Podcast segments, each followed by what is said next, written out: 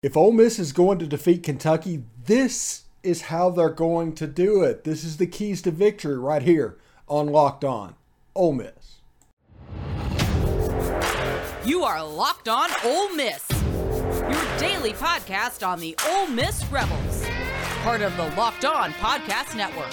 Your team every day.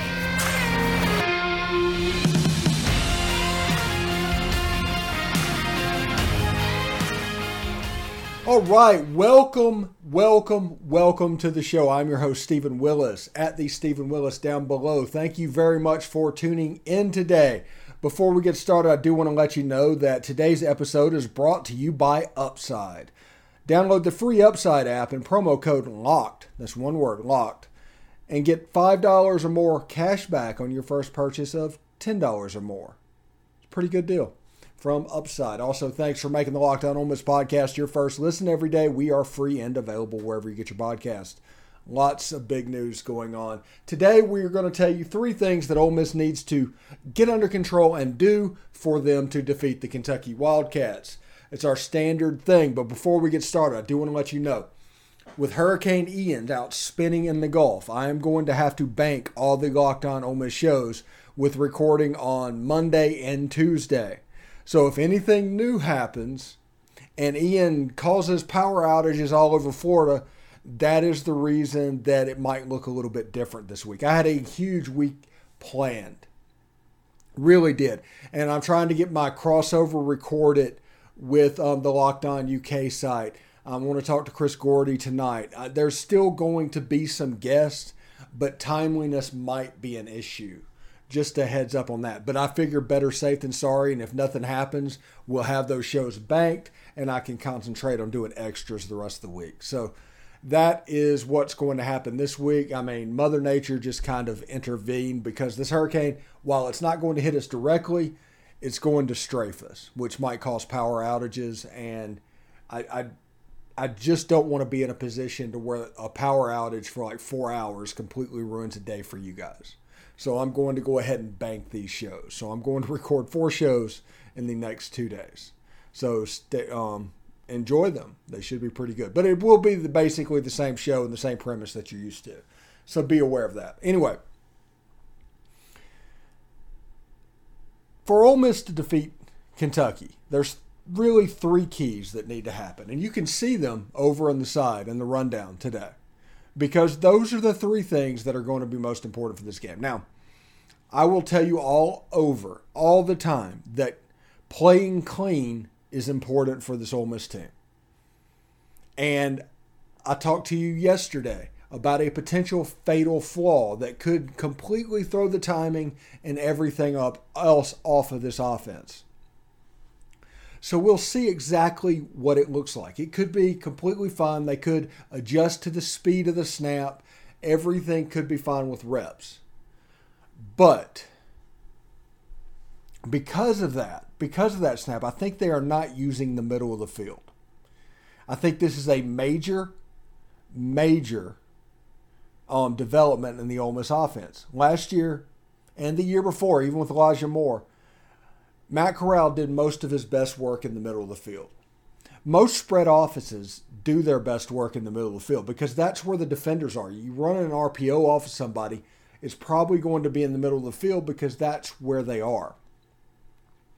My theory, and this is just a theory at this point, is that having to take the ball off, not knowing where the snap is, since it's so inconsistent, it's blowing up RPOs in the beginning and it's forcing the quarterback to hold the ball a little bit longer, which in turn is making the offensive line, who is run blocking, less effective.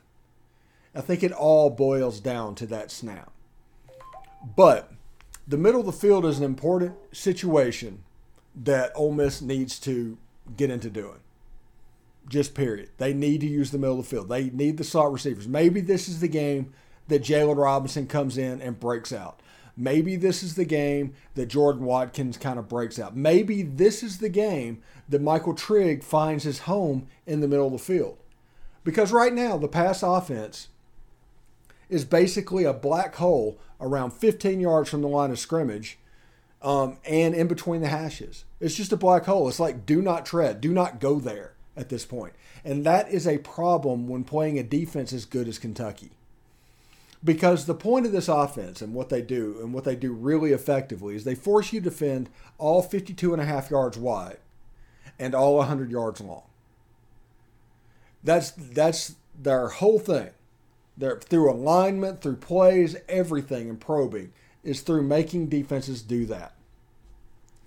This offense, which is scoring like 40 points a game, it's not like it's not scoring at the moment. So don't misunderstand me. But there's a 15 yard gap between the football of the line of scrimmage and about the front of the safeties that it's not getting used. Now, why is it not getting used? I told you my theory. Put down in the comment section below your theory on it. But this is something that needs to get rectified. When everybody has been talking about, and I, I, talked about this a little bit yesterday, it's like, hey, you can't do that against an SEC team. Oh, you can't run the ball on third and eight in an SEC team. Yeah, we've done it for two years. But in a situation like this, you cannot take a third of the field in two zones, both short and intermediate, out of the arsenal to where they don't have to defend it because those middle linebackers are going to A gap blitz you over and over again if there is no passing threat and they don't have to worry about it. They can spring to life against the running backs to try and stop a running play.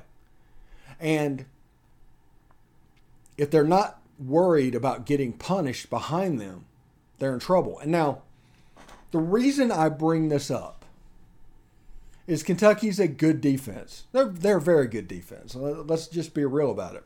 But in a game coming up in the middle of November like Alabama, the weakness of that Alabama team is RPOs at the linebacker position. I told you about Henry, Henry Toa.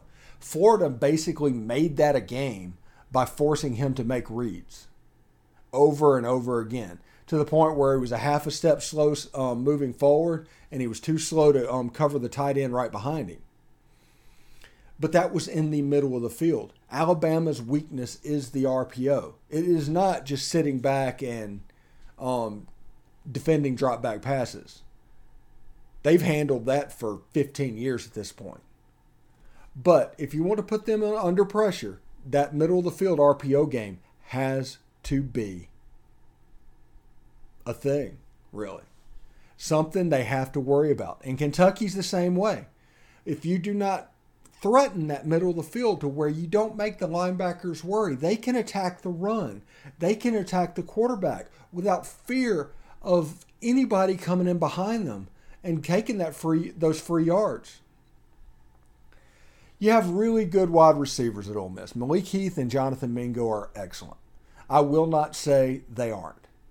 But for the offense to be balanced, and I don't mean balanced as far as um, run and pass, I mean balanced as far as Mike Leach's de- definition of balanced, where multiple receivers are getting the ball at the same time, or not the same time, but on the offense.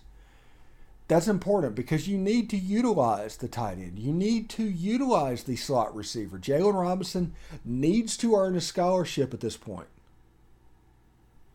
Jordan Watkins had a bad game against Tulsa, but he had a decent game against Georgia Tech, a quietly good game against Georgia Tech. Now, Geoff Collins is gone and Georgia Tech's not good, and we told you all along that Tulsa was going to be the best non conference team that Ole Miss played. Now, now that everybody is kind of hemmed and hawed about that game, okay? Everybody is upset about what was going down in that game. Now, Ole Miss had the talent to win that game. Last year, they did not have the talent to win that game, even with Matt Corral. When Matt Luke was here, they didn't have the talent. When Hugh Freeze was here, they lost games like that. They went up to Memphis and lost in 2015 before they went to the Sugar Bowl. That was the game where um, Hugh Freeze put Robert Nkemdiche in at running back, and everybody in the world knew that he was going to get the ball and then Robert Nkemdiche got a concussion. That was that game. But this is a game that Ole Miss has lost throughout its history. 2003, they lost to Texas Tech. Um, and, and Memphis, actually. They lost to Memphis again. But they also required a 50 something yard field goal to beat Vanderbilt in the season opener that year. These are games that Ole Miss normally loses. But the talent that Lane Kiffin has infused into this team basically made it where midway through the second quarter, as badly as they played in the second half, Tulsa couldn't get them. The game was won in the second quarter. We just didn't know it yet. And a part of that, I think, is Ole Miss's. They have a little bit of an inferiority complex, their fans do. They expect something bad to happen. That's the reason people have like that saying, we are Ole Miss. That's going around. Everybody is waiting uh, constantly for the other shoe to drop. Now, that tells me that during the 50s, Ole Miss was probably unbearable as fans.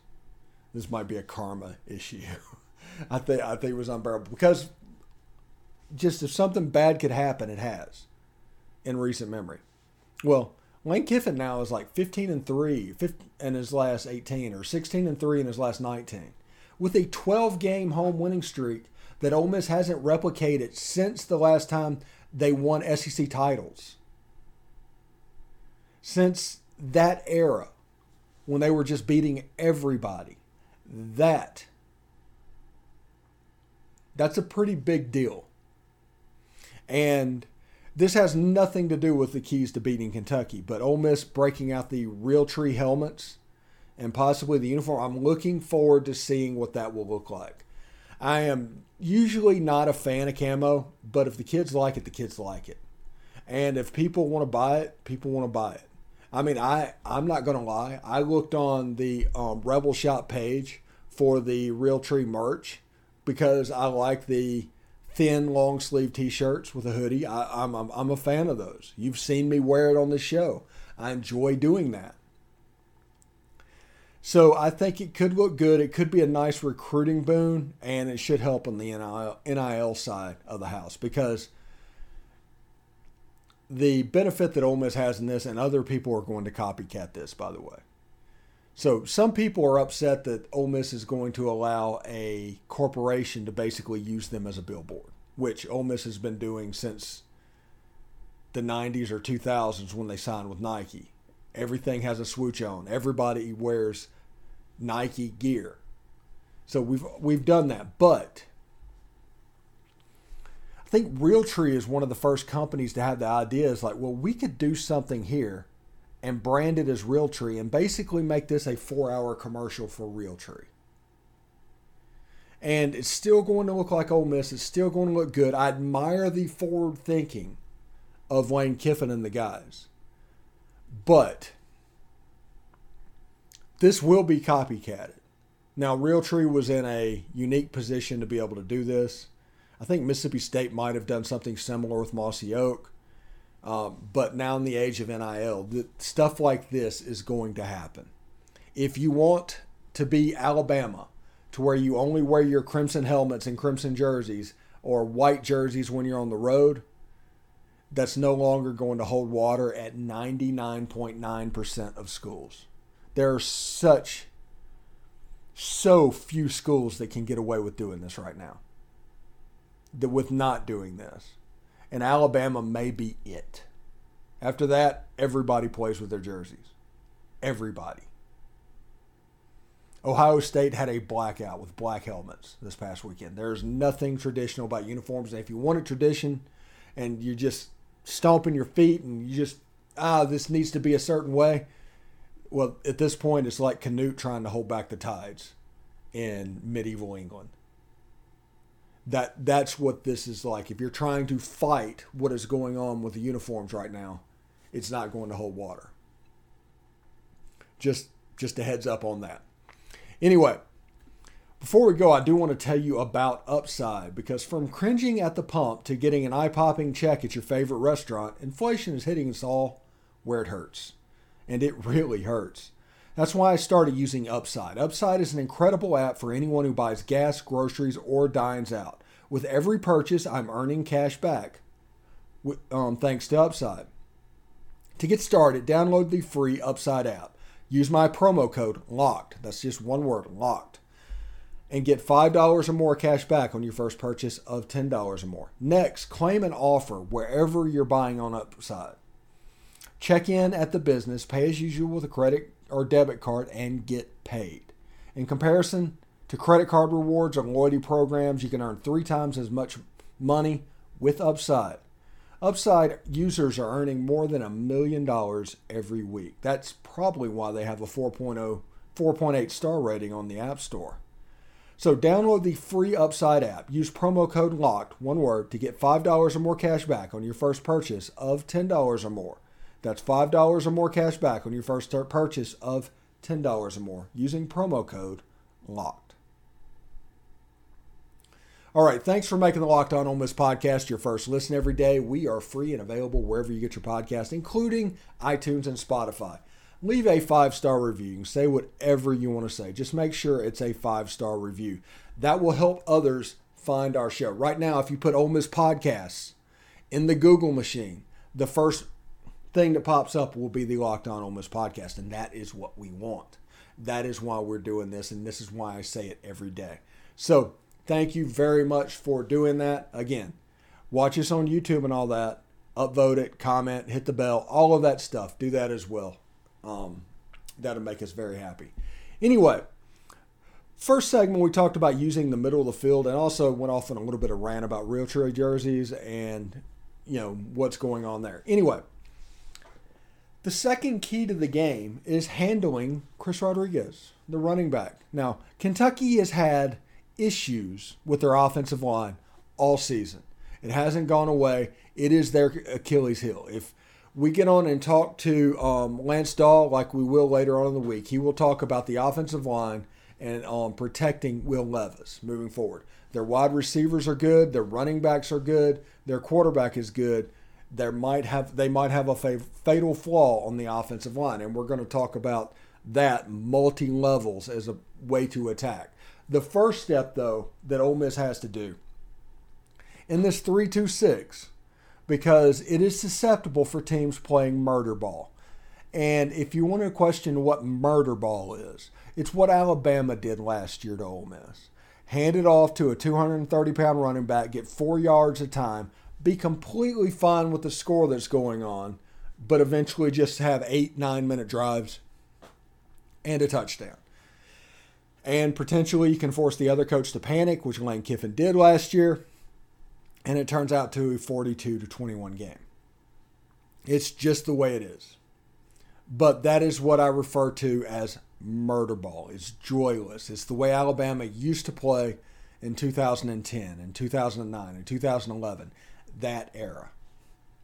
But Kentucky has the ability to do that against Ole Miss. And it's going to be imperative. Chris Rodriguez is back after his legal troubles. I think he was gone for four games. So his first game back will be Saturday. I expect Will Levis to hand the ball off to him. The more success he has, the more effective Will Levis and those wide receivers will be. It's not very complicated in this situation. The key to taking care of the Kentucky offense will be handling Chris Rodriguez. If you can make Kentucky one dimensional, and that one dimension is pass, passing, you're going to be okay in a defense that has six defensive backs. You also have Otis Reese that is going to be out the first half of this game. Hopefully, Khari Coleman is back. Hopefully, JJ Pegues is back. We don't know exactly where that stands. But, I mean, you kind of have to do what you have to do. But it's imperative that Ole Miss handles Chris Rodriguez because if they allow Kentucky to play murder ball and they have the confidence to where they can gain four, five, six yards of carry – that is going to be trouble for this defense. Now, I am not putting too much stock in the fact that Ole Miss gave up 260 yards rushing against Tulsa. I'm chalking that up to the fact that it was the ultimate trap game, and also Ole Miss was preparing for Davis Brin, and whenever the backup quarterback came in, it was more of a running wildcat type system. And I'm willing to give Ole Miss a pass for this Tulsa game, pretty much all levels, because they did win the game. But one thing I will see if Kentucky can run the ball at will on Ole Miss with Chris Rodriguez, Ole Miss could be in a little bit of trouble. Remember, before the season, I told you Ole Miss could go 11 and 1, 10 and 2. They go 5 and 7, 6 and 6. That's the floor and the ceiling in this team. And not being able to stop Chris Rodriguez over and over again to where Kentucky just grinds it out, that is probably indicative indicative of three or four losses on the schedule. A&M, Bama, Kentucky, um, potentially even LSU. Or I mean Arkansas. That's what I meant to say. Arkansas. Hmm. But yeah, that would be possible. And this would be an 8 and 4 team. We're out in Las Vegas on December 17th and do whatever we need to do. But that is a major key to this game is handling Chris Rodriguez. And don't necessarily stop him. It's, it's not really that. You know, he's I'm not going to say he's too good to be stopped. No, it's not that either. but he is good enough to where if you let him run and you give him space, he can hurt you. And he will be a key that unlocks the rest of the offense. There's a chance Kentucky's offense could be really good once Chris Rodriguez comes back on the field. He's he's kind of a linchpin. He's kind of a keystone to this offense. And that needs to be important. I think Chris Partridge and the boys are going to increasingly scheme that up. They're going to force Will Levis to beat Ole Miss. And when we come back from this break, I'm going to tell you how we deal with that as well. Stick around. All right, thanks for making the Locked On Ole Miss podcast your first listen every day. We are free and available wherever you get your podcast, including YouTube. So do us a favor, subscribe to the YouTube channel, hit the bell for notifications, and of course, participate in the conversation yourself via the comment section and the upvote button. So we do appreciate that as well. Anyway, first two segments of the show, we talked about how using the middle middle of the field will be paramount for this offense. It's like a 15 yard do not fly, no fly zone that happens in this offense right now. We need to see some mesh concepts. We need to see some drag concepts. We need to see something that makes these linebackers think a little bit. The second segment, basically, we talked about the need to handle Chris Rodriguez. Good player, really good player. He might be the keystone that is going to hold this offense up. So pay attention, have a memory a little bit of what they looked like in 2020. They don't look like that anymore. They look more like the I don't know, I think the coach, the offensive coordinator they have now coached at San Francisco last year. So it's not so much Rams, it's more so 49ers. So I expect to see a lot of zone runs and duo action um, working for Kyle Shanahan. But I digress. The third key to the game, and if Ole Miss does all three of these, they're going to win the game um, probably fairly handily. Ole Miss is currently a six and a half point favorite over Kentucky, and the over under has dropped to 54 and a half. Vegas is catching up on the bet under um, Ole Miss scores. I think Ole Miss has hit under just about every game this year. Um, so it's not quite what everybody thinks. Everybody bets at the beginning of the season based on reputation. But these lines and over under are brought to you by Bet Online, like they all are. So the last key to the game will be get pressure on Will Levis. Whether it be Khari Coleman, Jared Ivey, Cedric Johnson, maybe JJ Pegues comes back and um, provides a little bit of an interior pressure that can do things. Anything that can make Will Levis drop his eyes a little bit. Now, I don't know if he's at the point where he needs a spy, but he might be. I think Troy Brown would be fine with that whenever Will Levis wants to run, but Ole Miss rushing three, sometimes four, um, in a base defense, it, it could be tricky. But if Ole Miss can get pressure and those looks, Kentucky's in a little bit of trouble. Now, we told you earlier in the show, told you early in the show, that Kentucky has had problems on the offensive line all year. And because of that, I think Ole Miss needs to exploit that, both in the Chris uh, Rodriguez run game and in the pass game. They need to figure out a way to victimize this offensive line. So I think, personally, Ole Miss needs to break out a couple of stunts that they haven't shown. When they're in four down, do the tackle in thing. Just do something that's a little bit different because the similarity that people have with Jimbo's offense being so static and you can just line up and you see them talk about this um, every week. Appy State did not have a problem with Texas A&M because they didn't have to move. They didn't have to think. It's like, okay, when they snap the ball, I'm covering this. There's no motion, there's no anything, no window dressing at all. Well, defensively, a little bit of the same stuff can happen. Ole Miss goes out there and almost advertises that they're um, doing drop eight this this play, or oh, Ole Miss is coming at you this play, and and, and that's fine, but that does make it a little easier on Will Levis. So maybe disguise your coverages, disguise your defenses a little bit, make him think a little bit. Maybe he holds on the ball for a beat, and you can make a play in the pass game. That would be my recommendation. But if Ole Miss does these three things, Ole Miss will win the game um, against Kentucky, and it might not be particularly close. Kentucky is a good team. They, they are. This is nothing against the Wildcats. But if Ole Miss uses their whole field offensively, which they haven't this year, even though they're averaging 42 points a game or something like that, they handle Chris Rodriguez, let's say 75 yards on 15 carries or something like that, and they get pressure on Will Levis, Ole Miss will win the game. I mean, I mean that's just a recipe for almost a whitewashing. But it is important. I will say this, and I said this all last week, and it didn't hold any water, and they nothing was listened to or anything like that. But Ole Miss needs to play a clean game. No turnovers, no penalties. Operationally, snaps need to work. Stuff like that needs to happen. Anyway, Quinshon Judkins, SEC co-freshman of the week for his 140 yards and two touchdowns. Big game by the young player. And that's something I mentioned in my takeaways episode yesterday. I am beginning to wonder if Quinshon Judkins is not the best running back on Ole Miss's team. And that is fully acknowledging how good Zach Evans is. It's just a surprise that, yes, Zach Evans came from TCU. He came in through the transfer portal. That is how we built the roster. But there's also a high school kid that we recruited that just runs angry.